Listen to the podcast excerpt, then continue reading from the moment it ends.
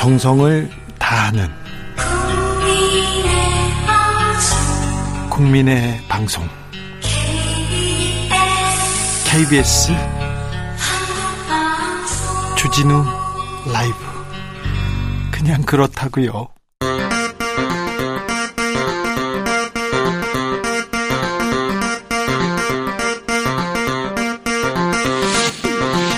주진우 라이브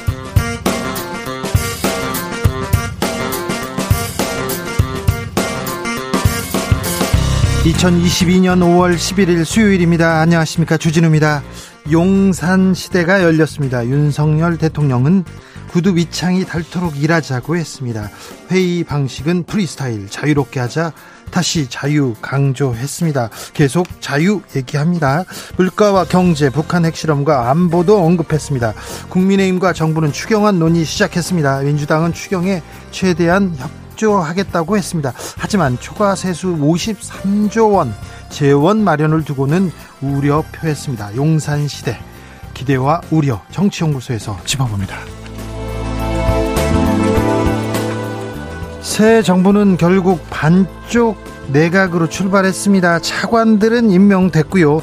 한덕수 국무총리자 국무총리 후보자 인준 여부 관련돼서 그리고 또 장관 후보자 임명 늦어지고 있습니다. 민주당이 청문회 결과 부적격이라고 했는데 윤 대통령 장관 임명 강행할 것으로 보입니다. 오늘 국회에서는 김현숙 이영 후보자 청문회가 열렸습니다. 여가부 폐지 공방 이해 충돌 논란 계속됐는데요. 주스에서 정리해 보겠습니다.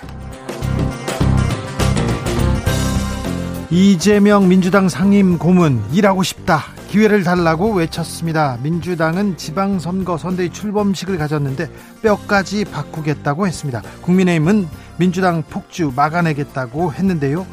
서울의 오세훈, 송영길 후보 뜨거운 설전 이어가고 있습니다. 송영길 후보 직접 만나서 이야기 들어봅니다. 나비처럼 날아 벌처럼 쏜다. 여기는 주진우 라이브입니다. 오늘도 자중차에 겸손하고 진정성 있게 여러분과 함께하겠습니다. 새 정부에 바란다. 오늘은 경제, 부동산에 대해서 좀 들어보겠습니다. 경제 어떻게 좀 해주세요. 부동산 어떻게 잡아주세요. 아, 얘기해 주시면 됩니다. 물가 오르고 있는데 물가 좀 잘 잡아주셨으면 한다 이런 생각 합니다. 그리고 청년들 아, 내 집 마련 걱 걱정 그리고 또 직장 잡기 걱정 이런 부분에 대해서도 아, 새 정부 정책과 비전을 좀 주셨으면 합니다. 새 정부에게 바라는 경제 살리기 부동산 정책 이런 의견 보내주십시오. 샵 9730 짧은 문자 50원 긴 문자는 100원이고요. 콩으로 보내시면 무료입니다. 그럼 주진우 라이브 시작하겠습니다.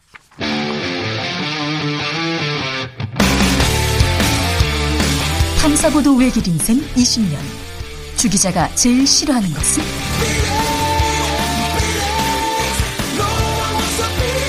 이 세상에서 비리와 부리가 사라지는 그날까지 오늘도 흔들림 없이 주진우 라이브와 함께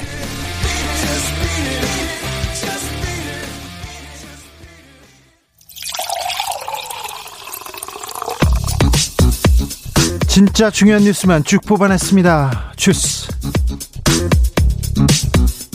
은지오 기업 시사인 김은지 기자 함께합니다. 안녕하세요. 네, 안녕하세요. 오늘 윤석열 대통령이 서울 서초구 자택에서 첫 출근을 했습니다. 개를 끌고 나와서 이렇게 또 인사를 하고요.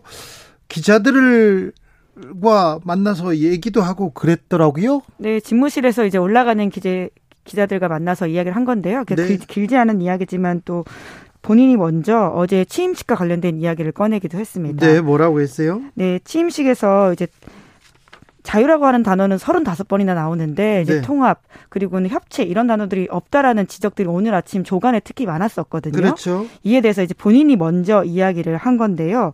통합은 우리 정치 과정 자체가 국민 통합의 과정이다. 나는 통합을 어떤 가치를 지향하면서 할 것이냐라고 이야기한 것이니까 이해해달라. 그러니까 좀 당연한 이야기이기 때문에 빠졌다라는 취지의 이야기를 했습니다. 네. 네, 그리고 첫 출근인데 어떠냐 이런 이야기를 하니까 어제부터 나왔기 때문에 첫 출근은 아니다. 이런 식의 이야기도 했었고요. 네. 네. 그리고, 그리고 다른 얘기는요? 네, 또 관련해서는 이제 출근해서 이제 여러 가지 챙겨야 되니까 많이 도와달라. 기자들 책상 들어왔냐. 이런 식의 이야기도 했다라고 합니다. 알겠습니다. 이제 출퇴근길에 이렇게 한마디씩 하겠다. 이렇게 생각을 하셨나 본데, 아, 네. 기자들과 네. 소통을 시작했다고 합니다. 네, 오늘 용산, 출근길인데, 예. 용산에서 서초, 서초에서 용산까지, 어, 좀, 어땠어요? 출퇴, 출근길이? 네, 이제 아무래도 처음으로 대통령이 그런 식으로 출퇴근, 사저에서 출퇴근하는 모습이 있다 보니까 많은 관심을 끌었는데요. 네. 13분 걸렸다라고 합니다. 출근 행렬이 도로 위에 있던 시간은 8분 남짓이었다라고 하는데 통제 구간에서는 일반 차량 흐름이 잠시 지연되는 상황도 있었다라고 하는데요. 네. 반포대교에서도 남단 방향은 차가 붐이었는데 윤석열 대통령 차량 행렬이 이동하는 북단 방향은 짧은 시간 통제가 이뤄져서 일반 출근차들이 반포대교에 진입하지 못하고 대기하는 상황도 있었다라고 합니다. 러시아어에 출근하던데 출근 시간을 퇴근 시간을 약간 조절하면 좋을 것 같다 이런 반응도 계속 올라옵니다. 네, 이제 앞으로 한 달 동안 이런 상황이 있을 수 있기 때문에 여러 네. 가지 좀 조정이 필요할 것으로 보입니다. 당정이 이제 당정이라고 하면 여당이 국민의힘입니다. 국민의힘과 정부가 소상공인에게 어, 1인당 최소 600만 원씩 지급하기로 했습니다. 네, 그렇습니다. 오늘 당정이 그렇게 이제 결정을 한 건데요. 코로나19에 따른 영업 제한으로 피해를 본 소상공인 자영업자 370만 명에게 그렇게 지원하기로 합의를 했습니다. 이게 애초에 윤석열 대통령의 공약이기도 했던 내용이었는데요. 지난번에 인수위가 피해 정도에 따라서 차등 지원하겠다 이렇게 밝힌 다음에 공약 파기한 거 아니냐 이런 비판들이 있었거든요. 네. 이에 대해서 오늘 권성동 원내대표가 당정 협의회 브리핑을 한 건데요. 중기업까지 370만 명에게 최소 600만 원 지급하겠다고 요청했다라면서 관련된 국무회의도 곧 있다라고 했는데요. 12일 날 거쳐서 13일 국회 내용이 제출될 것으로 보입니다. 네. 대통령실 인선에 대해서 네, 좀 잡음도 있습니다. 네, 이제 아무래도 대통령실은 인사청문회 과정을 거치지 않고 바로 이제 임명이 되기 때문에 어제 수석과 비서관들 임명했습니다. 끝났어요. 네, 지금 일하고 차관도 있어요. 그렇죠. 예. 예. 네, 특히나 이제 이시원 공직기관 비서관을 비롯해서 네. 문제가 네. 되는 인사들이 있는데요. 이번에는 김성애 대통령 비서실 종교다문화 비서관이 과거에 동성애 혐오 발언을 했던 것으로 알려져서 논란이 되고 있고요. 뭐라고 했습니까? 네, 그러니까 어, 본인이 우선 사과를 하긴 했는데요. 2019년 6월 달에 자신의 페이스북에다가 나는 동성애를 지지하지 않을 뿐 아니라 정신병의 일종으로 생각한다. 라고 쓴 글이 성적 취향에 대한 혐오를 드러낸 말이라고 해서 페이스북으로부터 블락당했다라는 이야기를 했었습니다. 이건 혐오고 사실관계가 다른 문제이기 때문에 이거는 뭐 무지의 소치죠. 네, 이제 그래서 이런 거에 대한 지적이 많다 보니까 본인도 사과를 하긴 했는데요. 네, 사과했어요. 하지만 이런 단서를 달았습니다. 흡연자가 금연 치료를 받듯이 일정한 치료에 의해 바뀔 수 있다고 생각한다라고 하면서 여전히 차별적이고 혐오적인 발언을 한다라는 비판을 받고 있습니다. 사과를 잘못했으면 잘못했다고 하면 되는데 지금 단서를 달았는데 단서 또한 사실관계가 좀 다릅니다. 이건 이것도 혐오예요. 혐오. 네, 사실 차별금지법이 제정돼 있었다면 이러한 부분들에 대해서 는 제재할 수 있는 것들이 있다는 생각이 들 정도로 문제가 되는 발언인 것 같긴 합니다. 이분 위안부 피해자 들한테 굉장히 가슴 아픈 얘기도 했습니다. 그 부분은 잠시 후에 제가 또 조금 다루겠습니다. 그거 말고도 또 김성회 비서관에 대한 논란 계속됩니다. 네, 이제 과거에 공금 횡령하다 적발돼서 벌금형을 선고받은 바 있다라고 뉴스타파가 보도를 했는데요. 네. 한국 다문화 센터라고 하는 곳을 운영했었는데 여기 있을 때 2016년에 본인 소유의 SUV 차량을 할부로 구입했다라고 합니다. 그런데 김 비서관이 자신이 내야 할 차량 구매 할부금을 다문화 센터가 대신 내게 했다라고 하는데요. 이러면 횡령인데요. 네, 그래서 업무상 횡령 문제였고요. 그래서 이 금액들이 지금 437만 원 정도 된다라고 하는데 해당 행 단체 같은 경우에는 후원자들의 기부금과 정부 보조금에 의존해서 운영되는 비영리 민간 단체라고 하거든요. 네. 그래서 횡령 혐의로 기소가 됐고요. 유죄 벌... 판결을 받았습니다. 자, 이, 이분이 또 무지개 합 창단을 운영합니까? 네, 이제 그런 부분들 때문에 거기서도 했던 과거 행적들이 논란이 좀 되고 있는데요. 네. 본인은 해명한 것들을 또 해명한 것들이 있긴 한데 여전히 좀 논란이 한동안 지속될 수 있는 부분도 있어 보이긴 합니다. 김성 회, 예. 네, 비서관 얘기가 계속됩니다. 지난번에 아, 김건희 여사를 평강공주라고 그런 칼럼을 써가지고 조금 네, 화제가 됐던 인물입니다. 오늘 국정원 인선 했, 했습니다. 네, 윤석열 대통령이 새 정부의 초대 국정원장 후보로 김두현 전 국가안보실 1차장을 지명을 했는데요. 예. 네, 정통 북미 라인 외교 관료라고 하는데 이제 그런데 문재인 정부 들어서 세월호 사고 보고 시각 조작 관련한 혐의로 검찰 수사를 받은 바가 있습니다. 그래요? 네, 이제 그래서 체포가 됐던 적이 있다라고 박주민 의원이 지적을 한 바가 있는데요. 이 당시가 윤석열 대통령이 서울중앙지검장일 때 했던 수사라고 합니다. 네. 그래서 이제 물론 이제 기소가 되진 않았었는데요. 이러한 사실이 연루됐다라는 것에 대해서 또 비판이 나오고 있습니다. 김규 현 이분은 국정원 사람입니다. 국정원 해외 파트에서 이렇게 오래 근무하던 분이고요. 국정원 1차장은 권춘택 권춘택 씨가 이렇게 어, 임명됐습니다. 뭐 국정원장은 인사청문회가 있기 때문에 일단 차장을 먼저 임명하고 임명하고 그리고 인사청문회 대비할 것 같습니다. 어, 박지원 원장의 음, 임기는 오늘 밤까지로 오, 밤까지 끝날 것으로 보입니다. 권춘택 국정원 1차장은 벌써 이 자리에 오른 것 같은데요. 이분이 아, 국정원장 비서실장으로 근무했습니다. 국정원장은 원세훈, 남재준, 그러니까 이명박 정부에서 박근혜 정부까지 국정원장 비서실장을 했는데 원세훈, 남재준 두 분 다 감옥에 가셨죠? 그것도 네. 윤석열, 어, 윤석열 대통령께서 대통령께서 이 검사 시절에 수사하던 내용이었습니다. 그런데 그 분들이 지금 다시 국정원에 왔네요. 네. 한덕수 총리 후보자 이제 어떻게 한답니까? 네, 본인이 어떻게 할 바는 아니고요. 이게 민주당에서 어떻게 할지가 굉장히 관건이 되고 있는데 아, 어떻게 되냐고요? 예, 내부적으로 부적격 판정을 내렸다라고 하고 있는데 네. 부결 카드도 검토하고 있다는 뉴스가 나오고 있습니다. 인사청문회 오면은 표결해가지고 부결시키겠다 이런 얘기도 나온다 이거죠. 네, 내일 의원총회가 있는데요. 여기서 이제 임명 동의안 표결 방향을 논의한다라고 하는데 네. 의총 거치면서 아마 부결로 의견이 모아질 것으로 보인다. 정관 이어받은 부적격한 후배다 후보다 이런 이야기를 하고 있는데요. 네. 게다가 게다가 어제 윤석열 대통령이 이제 협치를 강조하는 메시지를 내지 않고 그러다 보니까 좀 부결을 막아보겠다는 의지가 없어 보인다라는 내부적 판단이 있다라고 합니다. 한동훈 법무부 장관 후보자는요? 네, 지금 한동훈 법무부 장관 후보자 같은 경우에는 윤석열 대통령이 인준을 강행할 경우엔 그대로 가게 되긴 하거든요. 네. 민주당에서 딱히 막을 수 있는 수단은 없는데요. 현재는 불가론을 고수하고 있다라고 합니다. 경과 보고서 채택 거부하고 있는 가운데 윤석열 대통령이 이제 임명하지 않을까라는 예측이 나오고 있습니다. 네, 부담을 안고서라도 윤석열 대통령이 한동훈 후보자 법무부 장관으로 지명할 것이다, 임명할 것이다 이런 관측이 높습니다.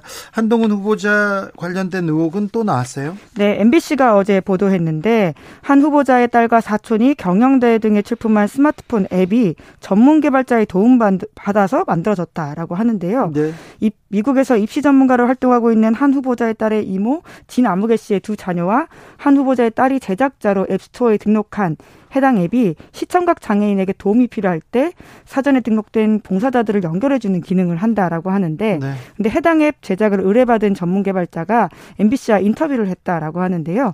돈 200만 원 받고 학생 방학 때 숙제라고 해서 만들어줬다 이렇게 이야기를 했다라고 합니다. 자, 참 중고등학교 때부터 자식들의 경력을 이렇게 능력을 하나씩 둘씩 만들어 주는 게 교육의 한 방법이었나 저는 이런 얘기가 나올 때마다 깜짝깜짝 놀라곤 합니다. 네, 물론 한 후보자 쪽에서는 이렇게 이제 해명을 하고 있는데요. 자신의 딸은 아이디어 홍보 동영상 제작에 참여했고 앱 제작에는 관여하지 않았다 이런 이야기를 합니다. 네. 오늘도 국회에서 장관 청문회가 열렸습니다. 네, 김현숙 여성가족부 장관 후보자 그리고 또 이영 중소벤처기업부 장관 후보자 청문회가 열렸는데요. 아무래도 윤석열 정부가 대선 과정에서 공약을 했던 게 여성가족부 폐지 아닙니까? 예. 그러다 보니까 굉장히 여가부 폐지론이 여성가족부 장관 후보자 인사청문회에서 뜨거운 감자였었는데요. 그런데 어떻게 됐습니까? 네, 그러니까 애초에 그 김현숙 후보자가 여가부 폐지 동의한다라고 하는 서면 의견서를 낸 적이 있습니다. 예? 이에 대해서 민주당 쪽에서는 여가부 폐지 법안 이미 권성동 대표가 냈고 장관하겠다고 하는 사람이 이에 동의하고 있다라면서 그러면 장관 청문회 나오는 것 자체가 넌센스 아니냐 이런 지적을 했다라고 하고요. 그러니까요. 그랬더니 뭐래요? 네, 이에 대해서 이제 민주당에서 적극 어, 국민의힘에서 적극적으로 방어를 했는데요. 여기에서 여가부 폐지라고 하는 것은 여성가족부가 아닌 여당가족부다. 뭐 이런 식의 주장을 했다라고 하고요. 과거 여성가족부가 어떤 잘못을 했는지를 좀 부각시켰는데 권력형 성범죄에 눈 감고 피해자를 피해 호소인이라고 불렀다. 이런 식의 공격을 했다라고 합니다. 네. 그래서 아 그러게요. 좀 어찌 보면 역사에 역사에 약간 조금 우스운 광경일 수도 있습니다. 여가부 폐지를 하겠다고 하고 대통령도 그렇고 주변 사람들도 다 폐지하겠다고 했는데 여성가족부 장관 후보자가 오늘 인사청문회를 받았습니다. 이영 중소벤처기업부 장관 후보자 청문회도 있었습니다. 네, 이해 충돌 논란이 집중적으로 테이블에 올라갔었는데요. 이 후보자가 창업해서 주식을 보유한 벤처기업이 이 후보자가 자문으로 있던 국책연구소에 연구 용역 수주하는 과정에서 문제가 있다 이런 지적들이 있었거든요. 조금 그러네요. 네, 그러니까 전형적인 이해 충돌이다라는 비판이 있었는데요. 물론 이 후보자도 적극적으로 해명했습니다. 관련해서 이제 시기가 좀 차이가 나기 때문에 어, 이 이것은 이해 충돌로 볼 수 없다라는 주장을 한 건데요. 본인이 자문위원 기간과 제품 수주 기간이 10년 정도 차이 난다. 이렇게 해명했습니다. 네. 그렇습니까? 그래서 풀렸어요? 네, 지금 계속 예, 청문회 하고 있는 상황인데요. 네. 계속 네. 공방만 오고 가고 있는 상황입니다. 뭐 아무튼 벤처기업을 운영했는데 또 이해충돌 의혹이 나왔군요. 보궐선거 라인업도 거의 확정됐습니다. 이제 거의 뭐 공천이 끝나가죠? 네, 가장 관심받는 지역구는 인천 계양 그리고 경기 성남의 분당인데요. 네. 이 지역 라인업을 보시면 이재명 민주당 3인 고문과 그리고 윤영선 국민의힘 후보가 붙게 되고요. 네, 그리고 그, 그래서 국민의힘에서는 이 지역에 어, 이준석, 윤희석, 윤희숙 이런 분들 이름 나왔는데 결국은 윤영선 후보로 결정됐어요. 네, 이준석 대표 이름이 나온 건 아니고요. 윤희숙 의원이 본인이 좀 나가고 싶다라는 의견을 아주 공개적으로 말한 바가 있는데 네. 결과적으로 다음 선거에서까지 나갈 사람이 필요하다. 이준석 대표가 그런 이야기를 하면서 네.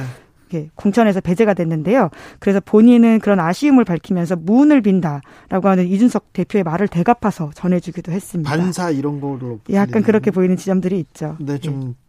기분이 상했나요? 그렇게 보이는 지점이 있어 보입니다. 네. 예.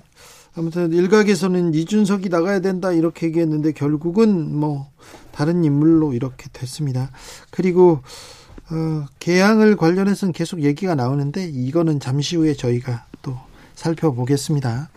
대구 수성을에서는 유영아 그리고 네. 김재원 후보가 다 탈락했죠. 예. 네. 그리고 이인선 후보가 후보 자리를 깨쳤는데요. 대구에서는 경선이 사실상 본선이기 때문에 네. 아마 이 후보가 당선될 것으로 보입니다. 그럼 유영아 후보는 어떻게 되는 거예요? 대구시장도 대구시장을 대구 시장으로 갔다가 안 되니까 국회의원으로 갔다가 또 이것도 안 됐네. 네, 뭐 박근혜 대통령 전 대통령 가까이서 항상 보좌하고 있다 이런 자기 역할을 강조하고 있기 때문에 계속 그 옆에서 자기 어, 역할을 찾지 않을까 싶긴 합니다. 어제도 박 전 대통령 모시고 왔던데 취임식에 왔었죠. 네, 네. 기분 많이 상할 것 같은데요. 네, 뭐 여러모로 또 이제 박심이 어떻게 이번 선거에서 발휘되냐 이런 것들이 관전 포인트 중 하나였는데 네. 생각보다 미풍으로 가버렸다라는 것도 있, 있어 보입니다. 외고 외고생을 공저자로 참여시켰다는 또 교수가 있습니다. 이분이 이런 부분에 대해서 굉장히 비판하던 분인데요. 네, 서문 교수가 당사자인데요. 경향신문이 그렇게 보도했습니다.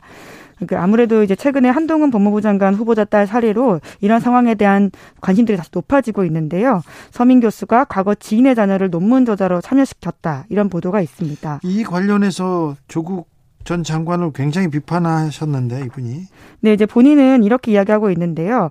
어, 솔직히 말하면 이제 해당 자녀의 부모가 부탁을 했고 소논문 같은 걸 좀 썼으면 한다는 부탁을 받았다라고 하면서 하지만 고등학생을 연구 참여 활동에 참여시킨 것은 잠깐이라도 연구 과정에 참여를 해야지 나중에 과학에 관심을 가질 수 있다는 쓸데없는 사명감이었다라고 경향신문에 해명했습니다. 고등학생을 연구에 참여시키는 것은 원래 어릴 때 꿈이었다고 하는데 원래 어릴 때 꿈을 어떤 사람이 되겠다, 과학자가 되겠다, 뭐, 어, 훌륭한 사람이 되겠다, 이렇게 생각해야지. 아, 나 어렸을 때 고등학생을 연구에 참여시킬 거야. 이렇게 꿈꾼 사람은 또, 네.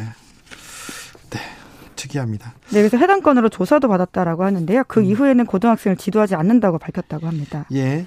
음, 트위터를 인수하기로 한 머스크, 머스크가 트럼프 계정을 풀겠다고 밝혔어요. 네, 트럼프 전 대통령이 영구 정지 당한 바가 있거든요. 그렇죠. 이것으로 미국에서 굉장히 화제가 된 바가 있는데요. 트위터를 인수하기로 한 테슬라의 최고 경영자 일론 머스크가 이걸 복구시키겠다라고 말해서 지금 미국 사회에서 뜨거운 감자로 해당 사건이 올라가고 있습니다. 트럼프 전 대통령 트위터 정치 굉장히 좀 능했었는데. 네, 하지만 또 분열의 정치를 일으킨다. 그리고 가짜 뉴스를 퍼뜨린다. 이런 그렇죠. 비판 부분들이 있었기 때문에 그렇죠. 네. 트위터의 어떤 전략적 결정이 있었는데 이걸 다시 역진하겠다라는 지점이 있어서 아주 뜨거운 감자로 부상하고 있습니다. 의사당 난입 사건 이 트럼프의 그 트위터가 굉장히 큰 역할을 했지 않습니까? 네, 그렇죠. 네. 그런데 일론 머스크는 일단 풀겠다고 이렇게 합니다. 또 트위터 정치는 어떻게 또 발전할지 그것도 주목해 볼 사안입니다. 311 구우님께서 물가 경제 잡는 것 중요하겠죠. 그보다 국민들 마음을 잡아서 통합해 주십시오. 국민 통합 중요하죠. 중요합니다. 3654님 재건축 재개발로 현재 없어진 주택수는 얼마인지 감안해서 허가해 달라고 허가해야 할 거라고 생각합니다. 재건축 재개발에 대한 기대가 좀 큰 것도 같습니다. 조혜숙님께서는 집 두 채 세 채 있는 분들 세금 깎아주시기 전에 서민들 밥상 물가 좀 잡아주세요. 밥을 먹어야 돈도 벌고 세금도 냅니다. 이렇게 얘기했는데 그렇죠. 네, 맞아요. 물가를 잡는 게 1번 숙제가 되지 돼야 되는 거 아닌가 이런 생각합니다. 3123님 청년 신혼부부 부동산 정책에 비해서 허리에 해당하는 4, 50대 부동산 정책 은 부족합니다. 40대, 50대 서민층 어, 부동산 정책도 제시해 줬으면 좋겠습니다. 네. 아, 서민들이 조금 소외감을 느낀다는 것도 좀 알아주셨으면 좋겠어요. 주스 시사인의 김은지 기자 함께 했습니다. 감사합니다. 네, 감사합니다. 교통정보센터 다녀올까요? 김한나 씨.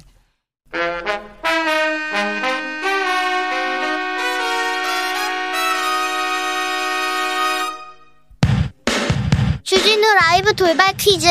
오늘의 돌발 퀴즈는 객관식으로 준비했습니다. 문제를 잘 듣고 보기와 정답을 정확히 적어 보내주세요. 필리핀 복싱 전설인 이 사람의 대선 패배를 깔끔히 인정하고 필리핀 대선에서 압도적인 득표율로 당선된 독재자 마르코스의 아들 마르코스 주니어에게 축하 인사를 전했다고 합니다. 3위에 그친 이 사람은 나는 비록 대선에서 패했지만 가난으로 어려움을 겪고 있는 사람들은 승리하길 바란다. 덧붙였는데요. 필리핀의 프로권투 선수이자 정치인으로 플로이드 메이웨더와 세기의 대결을 벌이기도 했던 이 사람은 누구일까요? 보기 드릴게요. 1번 홍수환, 2번 마이크 타이슨, 3번 매니 파퀴아오. 다시 들려드릴게요. 보기 드릴게요. 1번 홍수환, 2번 마이크 타이슨, 3번 매니 파키아오.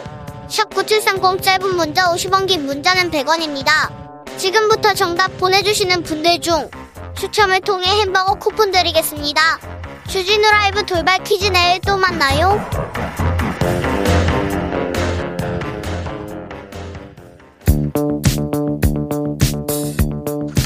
대한민국 정치의 새로운 100년을 준비한다. 21세기형 국회 싱크탱크 정치연구소 천엔장. 국민의힘에 보내는 특급 쪽집게 정치 컨설팅입니다. 아, 먼저 정치는 삶이다. 엑스파일이다. 장성철 대구 가톨릭대 특임 교수 어서 오세요. 네, 안녕하세요. 장성철입니다. 정치는 엑스파일이죠. 네. 정치는 감동이다. 정치는 자유다. 국민의힘 순천갑 당협위원장 천하람 변호사 어서 오세요. 예, 순천의 천하람입니다. 네. 천회장 드디어 두 분 만나셨습니다. 네. 자, 국민의힘 어, 정치 컨설턴트로 누가 가장 적합한가? 누가 이렇게 어, 심도 있게 또 양심에 따라서 제대로 전국을 찔러줄까 했는데 두 분이 꼽혔습니다. 네, 잘좀 부탁드리겠습니다. 아유, 심상치가 않아요, 근데. 네. 왜요? 섭외한 게 네. 심상치가 않은 것 같아요. 둘이 좋아 지금. 천엔장. 아니, 저 네. 저를 당해서 더 미움받게 하려고 일부러 아니요, 아니요. 예, 쓴 말은 계속 해야 돼요. 네. 쓴 말은. 네. 알겠습니다. 지금 자 새 정부 윤석열 윤석열 정부 출범했습니다. 그래서 새 바람, 새 기운이 지금 두 분한테도 이렇게 오고 있습니까? 저는 뭐 전혀 아직 느끼지는 못하고 있는데 어, 가는 방송마다 네. 자리를 좀 바꿔주셨더라고요. 어, 아 그렇지. 여당 자리, 야당 자리 그래. 먼저 부르고. 예, 뭐그 정도. 네. 저는 뭐 살아있는 것만 해도 다행으로 생각해라. 지금? 그런 얘기를 그렇죠. 많이 하고 네. 있어요. 아, 그래요? 천 변호사도 저한테 그런 얘기 많이 하고. 네. 맞아요. 사실은 어제 뭐 국회의사당 지하에 이제 뭐 드럼통 같은 데 들어가 있으셔도 전혀 아유, 이상하지 않은. 드럼통이라뇨. 네. 그러게요. 자, 오늘 어, 정부가 출범했는데 정부 이거는 좀 해야 된다. 이것부터 해야 된다. 이거 바라는 바 있으면 먼저. 저는 말씀- 과거를 잊어라라고 말씀드리고 싶습니다. 윤석열 대통령께서는 검사로 생활을 계속 해오셨고 검찰총장이었잖아요. 네. 그 생활 속에서 성공하셔가지고 후보도 되고 대통령까지 됐어요. 네. 근데 그때는 정치가 아니었잖아요. 그렇죠. 검사였죠. 지금은 상대가 있는 정치잖아요. 네. 밀어붙여 이렇게 해서는 대통령직을 수행할 수가 없습니다.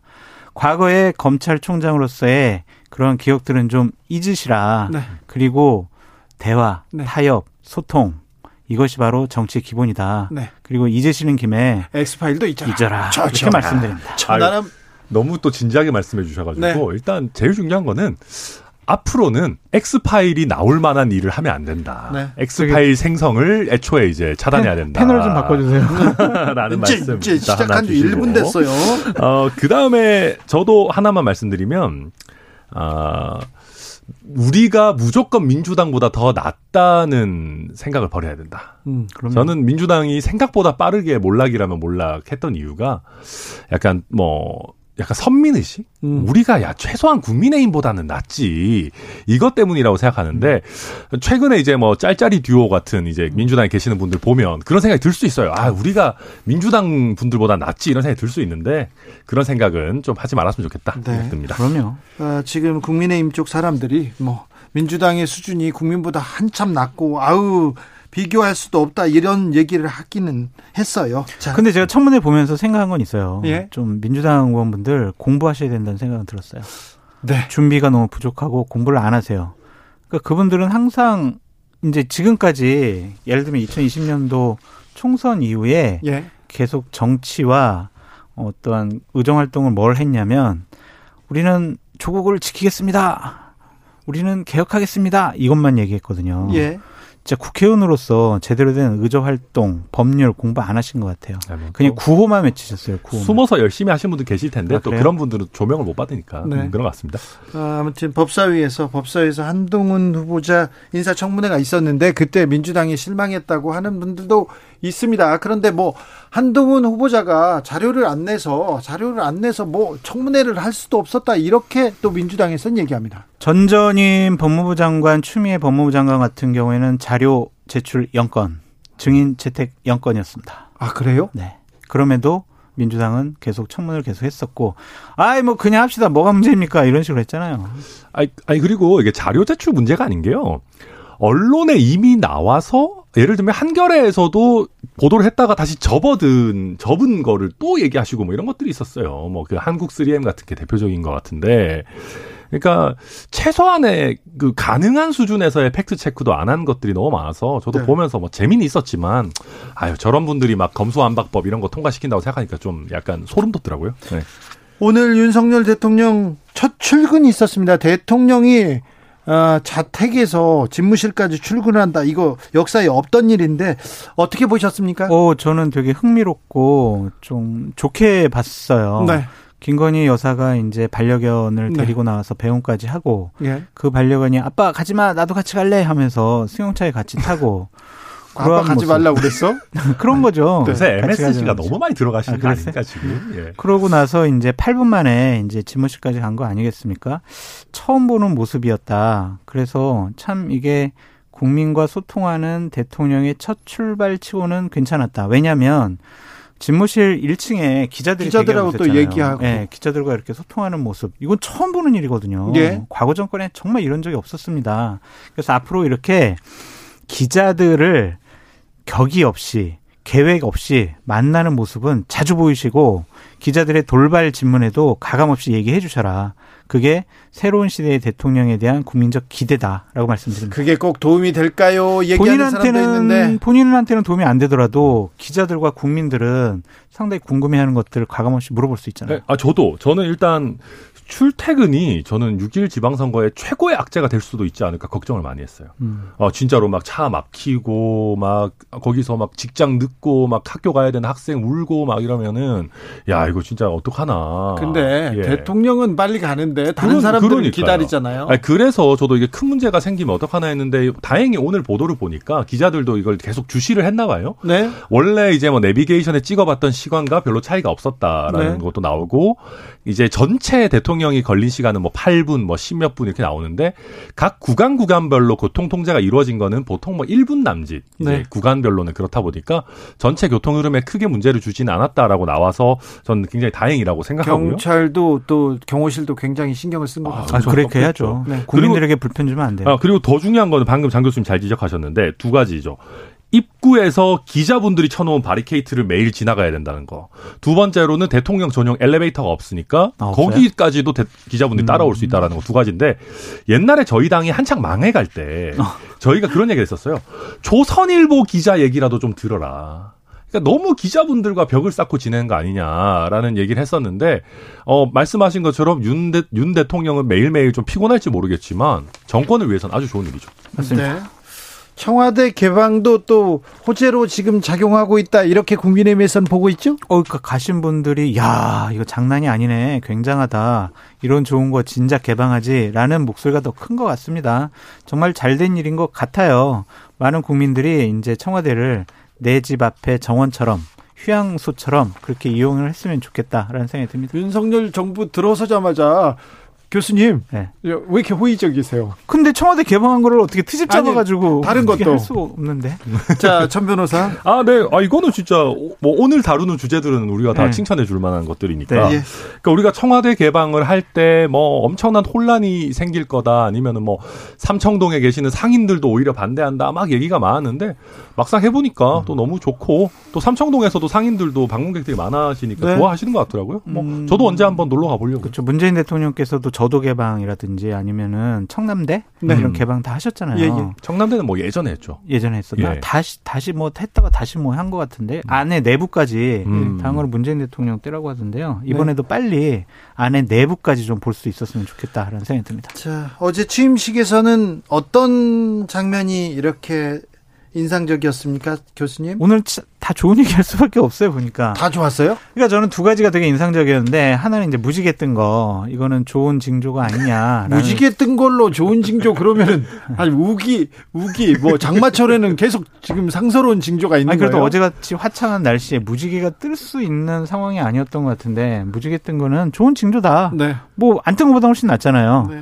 그리고 탄핵으로 얽혀 있는 전현직 대통령들이 한 자리에 모여서 인사 나눈 것 상당히 인상적이었습니다. 아, 이러니까 우리가 무속 논란 이런 게 뭔가 더 좀 나오는 거 아니에요? 뭐 무지개 뭐 이런 얘기를 하십니까 지금?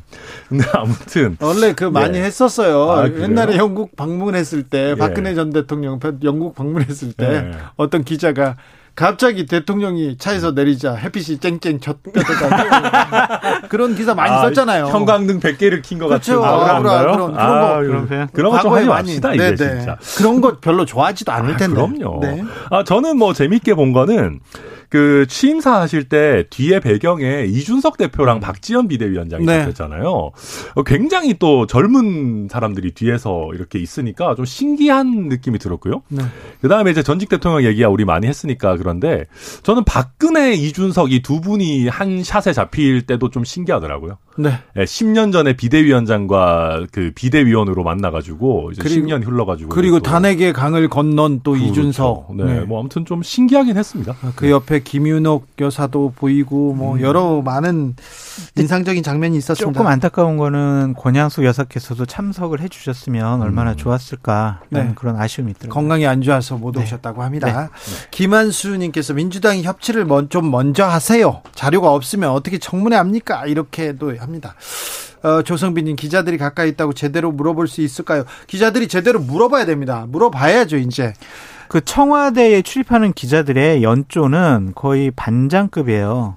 그렇기 때문에 제대로 네. 물어볼 수가 있다라고 말씀드립니다. 물어봐야 됩니다. 아, 국민, 그럼요. 국민을 대표해서 그 발언권을 갖고 질문하는 기회를 갖기 때문에 하나만 더 말씀드릴게요. 대통령이 가장 불편해하고 대답하기 힘들어하는 질문을 위주로 했으면 좋겠다라고 말씀드립니다. 그러면 국민들이 응원할 겁니다. 네.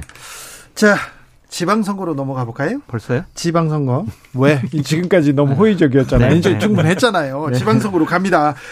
인천 계양을, 자, 표적 공천하겠다. 우리는 자객을 보내겠다. 이렇게 했는데, 그러지 못한 것 같아요. 저는 이준석 대표가 나갔으면 얼마나 좋았을까라는 생각을 갖고 있어요. 그러게요. 네, 제가 페북 SNS에도 올렸었고 한데 본인은 그런 노원을- 얘기 많이 나왔어요. 네, 노원을 지키겠다는 생각이 강한 것 같습니다. 이준석 대표 정도의 급이 아니면은 지역 밀착형 인사 그 지역에 계속 당협위원장 했던 분이 나가는 것이 또 두 번째 가장 적절한 선택이 아니었느냐라는 네. 생각이 들어요. 아유 뭐 거기는 이제 상계동의 진심인 남자니까. 예, 뭐 지난번에 종로도 안 나갔는데 뭐 이번에 개항은 애초에선 나갈 생각이 전혀 없었다고 보고요. 종로는 못 나간 거고요. 아, 그럴까요? 아, 네. 뭐, 뭐, 모르죠, 그거는. 네. 네. 아무튼 이제, 그, 지금 그래서 이제 우리 윤현석, 윤형석 당협위원장 카드를 꺼내 들었는데, 어, 저는 유니수 카드보다는 훨씬 낫다고 생각합니다. 그렇습니까? 왜냐하면 유니수 카드는 똑같이 두 가지 비판점이 있어요. 네. 첫 번째, 정치적 휴지기가 너무 짧다. 네. 이분도 이제 사퇴하신 지가 얼마 안 됐잖아요. 사실 21대 국회에서. 네. 이재명 후보께서 어 아무리 뭐 박빙이었지만 대선 패배하고 너무 얼마 안 있다가 두 달 만에 나오는 거에 대한 비판이 있고 또 두 번째는 연고가 너무 없는 거 아니냐라는 비판이 두 개가 또 공통적으로 들어가는 거니까 저도 뭐 윤영선 공천은 잘 됐다 이렇게 봅니다. 그렇습니까? 어, 그리고는 지방선거 판세 어떻습니까? 지금 국민의힘이 좀 여유롭죠? 국민의힘은 두 자리 숫자를 이길 것 같아요. 대략 18개 시도에서 네. 두 자리 숫자 이길 것 같고. 어디 어디 우세로 지금 꼽고 있습니까? 우세하지 않은 곳을 먼저 말씀드리면 네. 전남, 전북, 광주, 제주 요 정도 한 네 개 정도는 국민의힘이 이건 조금 많이 힘들지 않을까. 나머지는 자신 있다. 아니요, 나머지 박빙인 데가 있죠. 예를 들면은 경기도 같은 경우에는 네. 박빙일 거고요.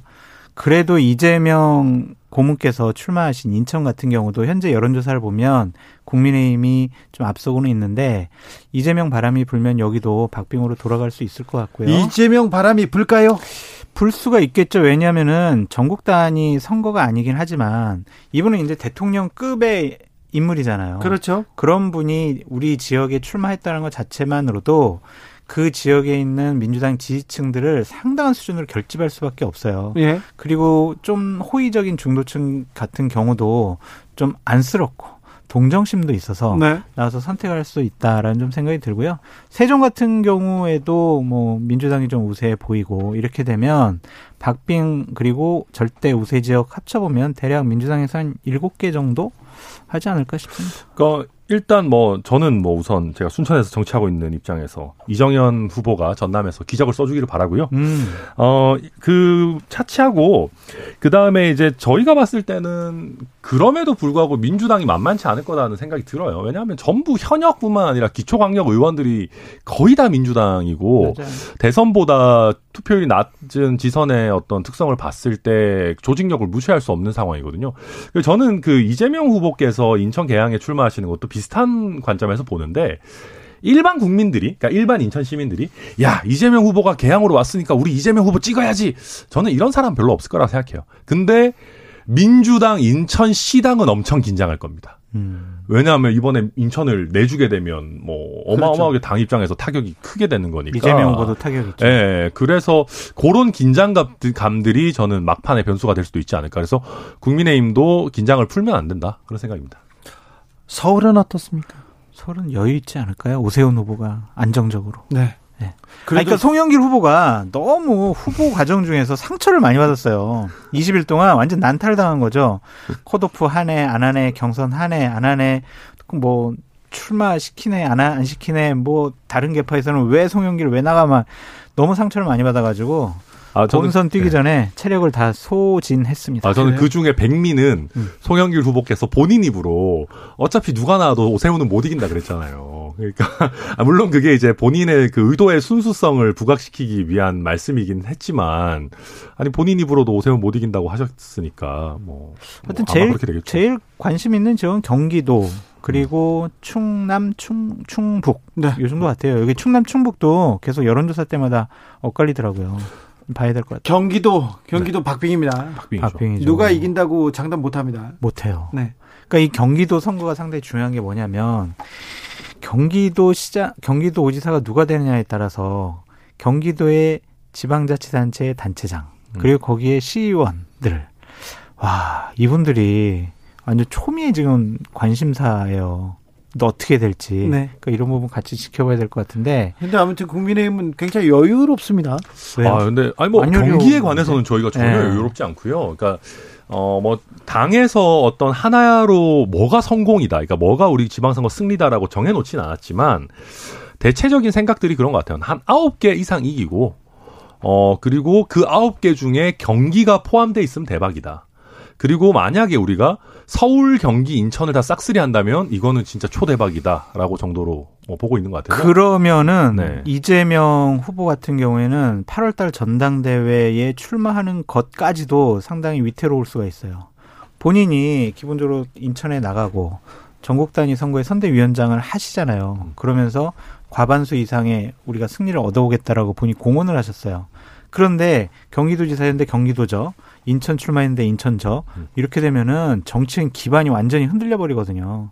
그러면은 상당히 위태로운 처지로 전환된다. 네. 근데 뭐 워낙 또 그 대선 주자급 인지도를 가진 분이- 분이시니까 한 1, 2년 쉬셔도 괜찮죠. 뭐. 또 쉬어요? 예. 쉬지는 않을 것 같습니다. 네, 쉬지는 않을 것 같아요. 8월 달에 무조건 나오시겠죠. 8월 달 전당대회가 그렇다고 해서 큰 변수가 있으리라고 생각 되지도 않습니다. 윤석열 정부 좀 이, 저, 이야기 이어가겠습니다. 지금 일단 인사청문회고 총리 그리고 장관 후보자들 임명해야 되는데 어찌 돼가고 있습니까? 일단 기본적으로 좋든 싫든 거대 야당 민주당하고 얘기를 좀 더 해야 될 거 아닙니까? 당연히 얘기를 해야죠. 음. 그것이 바로 협치고 소통이고 통합이라고 좀 생각이 듭니다. 가장 이번에 뭐 장관 임명에 대해서 키포인트는 저는 정호영 보건복지부 장관 같아요. 그러니까 자진 사퇴 시키든 지명 처리를 하든 이게부터 풀려야 아이 좀 총리 좀 인준 좀 해주세요 라든지 아니면 아예 한동훈까지는 우리가 어쩔 수 없이 임명해야 되니까 정호영에서 우리 협상합시다 이렇게 해야 되는데 저는 이랬으면 좋겠어요. 윤석열 대통령의 가장 큰 장점이 뭐냐면 사람들과 같이 식사를 하면서 반주라도 한잔 하면은요 인간적인 매력을 확 발산할 수 있거든요. 아직까지 야당 지도부 만나지 않았습니다. 오늘이라도 권성동 원내대표가 박홍근 원내대표 손잡고 대통령님 좀 저녁 좀 한번 사주십시오라고 해서 여야 원내대표 지도부가 대통령과 좀 만나서 허심탄회하게 얘기 좀 해봤으면 좋겠어요. 그러면은 민주당도 국정에 발목을 잡는다라는 프레임으로부터 벗어날 수 있는 좋은 명분을 가질 수 있다. 맞아요. 그리고 그렇게 만나가지고 서로 웃는 거 가지고 너무 비난 안 했으면 좋겠어요. 윤호중. 아, 윤호중 비대위원장이 뭐, 그, 김영건희 여사랑 뭐 좀 웃었다고 또 뭐 지지층에서 비판하고 한다는데. 근데 아니, 그- 위태로, 아니, 그건- 위태로워 보여. 아니, 만나서 웃는데 그 뭐가 잘못입니까? 마- 만나서 울어요, 그럼? 그러니까요. 만나서 네. 뭐 이상 씁니까? 아니, 근데 위태로워 보여. 네, 어. 그렇게 비판하는 사람들이 아주 일부 있고요. 그렇겠죠. 아주 조금 있고요. 조금이에요? 네. 아, 무튼 그 저도 교수님 생각에 동의하고요. 한동훈 카드는 이번에 한동훈 후보자가 그 뭐 청문회도 꽤 잘했기 때문에 뭐 어느 정도 뭐 할 수 있죠. 갈 수 있는데 어 민주당에서 곧 지금 한덕수 총리 국민의힘에서는 그러니까 한동훈은 뭐 하자도 없고 인사청문회도 잘 끝났다 이렇게 보는 거죠. 하자는 있는데 그것이 저 사람은 장관이 되면 안 돼라고 낙인 찍을 만큼은 결정적이진 않다. 아니다. 음. 네, 아무튼 그렇다 보니까 이제 민주당에서 곧 한독수 총리 인준 관련해서 의총한다고 하지 않습니까? 네. 저는 그래서 뭐 우리가 선제적으로 정호영 사퇴를 시키면서 민주당 의총에서 전향적인 태도 변화를 일으키는 어떤 그런 기브앤테이크도 한번 생각해 볼 수 있지 않나 생각합니다. 근데 정호영 장관 후보자 한 명 정도 희생시키고 나머지 다 통과된다. 그런데 한덕수 총리도 그렇고 다른 후보자들 과거의 장관들, 자, 과거의 총리 후보자들 이렇게 같은 잣대로 보면 결격 사유 있다 이렇게 민주당에서는 다섯 명은 안 된다 이렇게 얘기하지 않습니까? 결격사유 물론 있죠. 네. 당연하죠. 과거에 야당이었던 국민의힘의 잣대로 하면 이분들 다 총리나 장관 되면 안 돼요. 예, 역설적으로 네. 과거의 민주당 여당의 잣대로 보면 이분들은 아무 문제가 없는 사람들이에요. 무- 민주당의 잣대로요? 예. 민주당 같은 경우에는 예를 들면은 국민의힘이 반대하는 장관 후보자들 34명 다 그냥 청문회 보고서 없이 그. 당시에는 국민의힘이 일단 무조건 반대했어요. 에이, 청문회 그렇지 않아요. 그 인사청문회 보고서 잘 채택해주지 않고 어쩔 수 없이 아니, 저- 그래도- 강행한 것도 있잖아요. 아니 그런 부분도 있는데 네. 대부분 같은 경우에 의혹이 나와도 민주당은 아 이게 뭐가 문제냐고 그런 식으로 국민의힘을 압박하지 않았습니까? 서로 저는 이랬으면 좋겠어요. 네. 입장 바꿔 생각을 해봐라라고 네. 말씀드립니다. 정확한 말씀입니다. 그래서 한 명 정도 정호영 후보자 말고는 다른 분은 괜찮다고요? 그러니까 주행커님 예를 들면 이럴 수가 있어요. 이게 2기 정부 출범이라든지 아니면 네. 3기 정부 출범이라든지 이런 거면은 몇 명의 낙마자가 더 나올 수가 있는데 지금은 첫 출범하는 그러한 총리랑 장관 후보자들이잖아요. 네. 잘못하면 지방선거 전에 자꾸 이렇게 문제 삼고 우리 안 해줄 거야 이런 식으로 하면 발목 잡기 프레임 때문에 민주당 지방선거 때만 어렵습니다. 맞아요. 그리고 한덕수 총리 같은 경우에 뭐 나머지 장관들과 변론으로 이제 총리는 국회 인준이 있어야 되니까. 그렇죠. 어 근데 사실 한덕수 총리가 객관적으로 봐도 협치 카드거든요. 네. 그러니까 쉽게 얘기해서 이 사람은 선거 공신이 아니에요. 내가 대통령이면 선거 이기고 나면 온갖 선거에서 공 좀 있다고 하는 사람들이 와가지고 총리시켜달라고 난리 난리를 치는데 그거 다 제끼고 그래도 협치 카드를 꺼내 든 건데 아마 민주당에서 제 생각에 본회의 표결을 꺼리는 이유가 한덕수에 대해서 본회의 표결까지 가면 노무현 정부에서 총리까지 한 분에 대해서 아마 반대 버튼을 누르기가 쉽지 않을 거예요. 그래서 또 한 가지 얘기하자면 한덕수에 대해서 만약에 반대까지 한다. 그럼 다음번 총리 후보자에 대해서는 반대 못 할 겁니다. 그러면 윤석열 후보 아 윤석열 당선인 아 대통령이구나 윤석열 대통령 입장에서는 국민의힘 출신 정치인 이런 장관 아니 후, 총리 카드 꺼내버릴 수도 있는 거예요. 네. 자 그러면 윤석열 당선 어, 대통령이죠. 네, 네.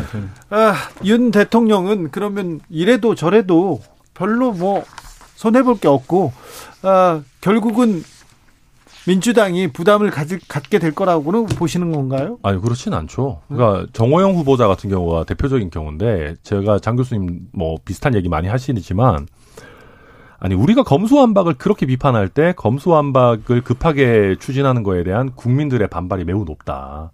민심을 들어야 된다 이런 얘기 많이 하지 않았습니까? 정호영 후보자도 똑같은 거 아니에요. 반대하는 민심이 그렇게 높은데 우리가 항상 국민 민심 얘기하면서 저 민심은 듣고 저민 이 민심은 안 듣겠다라고 할 수 없죠. 그리고 뭐 이준석 대표나 권성동 사, 권성동 원내대표가 아유 이분은 아닌 것 같아요. 엑스표 쳐가지고 윤석열 대통령한테 얘기했잖아요. 역시 엑스파일이라서 또 엑스표를 또 치신다고. 엑스 좋아해요. 네, 과거를 잊어주세요. 네. 그러니까 이러한 당의 건의도 받아들여야 돼요. 왜냐하면 대통령께서는 선거 안 치르지만 당은 앞으로 계속 선거 치러야 되거든요. 예. 자, 이렇게 그러면 자, 윤 대통령이 약속한 게 있습니다. 선거 때 공약도 많이 냈고요. 근데 어떤 어떤 공약은 공약은 좀 철회하는 게 후퇴하는 게 국민한테 국가에 도움이 되는 것도 있어요, 분명히. 그렇잖아요? 그게 후퇴가 그 결국 실패가 아니고 어찌 보면 그게 능력이고 유연함을 보여주는 것도 있는데 자, 그러면 어떤 공약, 어떤 약속은 조금 지키지 말아라. 그런 것도 있지 않습니까? 저는 재정이 많이 들어가는 약속들은 조금 국민들께 자세하게 설명을 드려서 설명이 먼저죠. 한꺼번에 뭐 약속을 파기하지 않으셔도 좀 시일에 걸쳐서 우리가 좀 장기적으로 하겠다라고 솔직한 고백이 필요하다라는 생각이 들어요. 예를 들면 110대 과제 같은 경우에 그냥 시민단체에서 분석을 해보니까 5년 동안 209조가 더 들어간다라고 하잖아요. 이거는 되게 제한적으로 잡은 거거든요. 축소해서 잡은 거기 때문에 얼마가 더 들어갈지 몰라요. 그 110대 과제 거기에 나오는 것에 보면 재정 준칙을 지켜서 재정 건전성을 확보하겠다. 이게 윤석열 정권의 가장 중요한 책무 중의 하나다라고 했는데 돈이 더 많이 들어간단 말이에요. 이런 부분 이런 모순을 어떻게 해결할 것이냐. 돈 문제와 관련해서는 네. 상당히 좀 축소해서 말씀드리고 공약을 좀 다, 다시 여당과 지금 정부에서 추경 얘기하고 지금 어, 소상공인 600만 원 지급하기로 했습니다. 하면서 네. 계속 이제 추가 재원 어떻게 할 것이냐 그게 그 숙제가 될 거예요. 네, 그 뭐 추경해야죠. 또 추경호호니까 추경 잘하지 않겠습니까? 근데 이제 그 아마 민주당에서도 이거는 그 소상공인에 대한 온전한 손실 보상은 계속 공통적으로 얘기를 했던 거기 때문에 네. 뭐 하지 않을까 싶고요. 물론 재정 건전성 중요합니다. 특히 저희 당이 그런 걸 맨날 강조했던 정당인데 그럼에도 불구하고 코로나 손실 보상 같은 경우는 우리 사회 전체를 위해서 자영업자분들이 너무 많이 희생하신 거니까 이 부분은 저는 좀 재빠르게 600만 원 이상 뭐 보상하는 거 좋다고 봅니다. 근데 그 민주당 딜레마예요. 지방선거 전에 야 그래 국민의힘이 해달라는 대로 해주면 오로지 또 공은 국민의힘에 돌아가고. 그렇죠. 안 돼. 그러면은 국민의힘에서 쟤네들 때문에 민주당 때문에 여러분 손실보상 못 해드려요 라는 프레임에 가둬버리면 지방선거 때 민주당으로서는 유리할 게 없거든요. 저희가 딱 지난 총선 때 그렇게 당했죠. 그래서 이제 처음에 반대했다가 나중에 또 갑자기 황교안 대표가 더 줄게 막 이랬다가 뭐 왔다 갔다 해가지고 표 다 깎아먹었죠 네, 그때. 네. 상당히 딜레마 될 것 같아요. 네. 표정이 밝습니다. 아니 근데 민주당은 방법이 있죠. 600만 원 가지고 부족하다. 더 천만 원 드리자. 아이, 좀 진짜 무슨 우리가 나랏돈 가지고 도박하고 서로 막 더 콜 막 raise 이러는 것도 아니고. 아니, 좀. 그렇다고요. 예, 알겠습니다. 네, 콜 raise 부적절했습니다. 아, 죄송합니다. 네, 네. 사과드리겠습니다. 아, 민주당한테도 마지막으로 한 조언 하나 부탁드리겠습니다. 이번 지방선거. 발목 그만 잡으셨으면 좋겠어요. 발목 잡는다고요? 네. 누가요? 그러니까 기본적으로 이 인사청문회를 갖고 몇몇 예를 들면 다섯 명 아까 부적격을 내세웠는데 그런 것은 과거에 자신들이 집권 여당일 때 장관 후보자들을 옹호했던 모습을 되돌아봐라라고 말씀을 드리고 처음에는요 그냥 좋다 당신들 책임 그냥 음. 도저히 안 되는 정호영 같은 사람 정도는 우리가 반대하지만 한동훈도 안 돼 또 다른 사람 누구도 안 돼 이런 식으로 하면은요 발목 잡기 프레임에 갇힐 수밖에 없어요. 그러니까 처음에 그냥 화끈하게 그래 한번 해볼 대로 한번 해보세요. 라고 밀어주세요 그냥.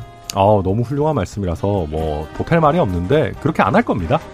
만약에 민주당이 그렇게 할 수 있는 쿨한 정당이었으면은 지금보다 훨씬 더 많은 국민들의 뭐 지지와 성원을 받았겠죠. 저는 그렇게 못할 거라고 보고 발목을 잡으려면 잡을 수 있는데 이왕 잡을 거면 아주 깔끔한 태클 했으면 좋겠다라는 생각입니다. 지금까지 장성철 천하람 천하람 장성철 두 분의 정치 컨설팅 들었습니다. 감사합니다. 감사합니다. 네, 감사합니다. 저는 잠시 숨 돌리고 6시에 2부 이어갑니다.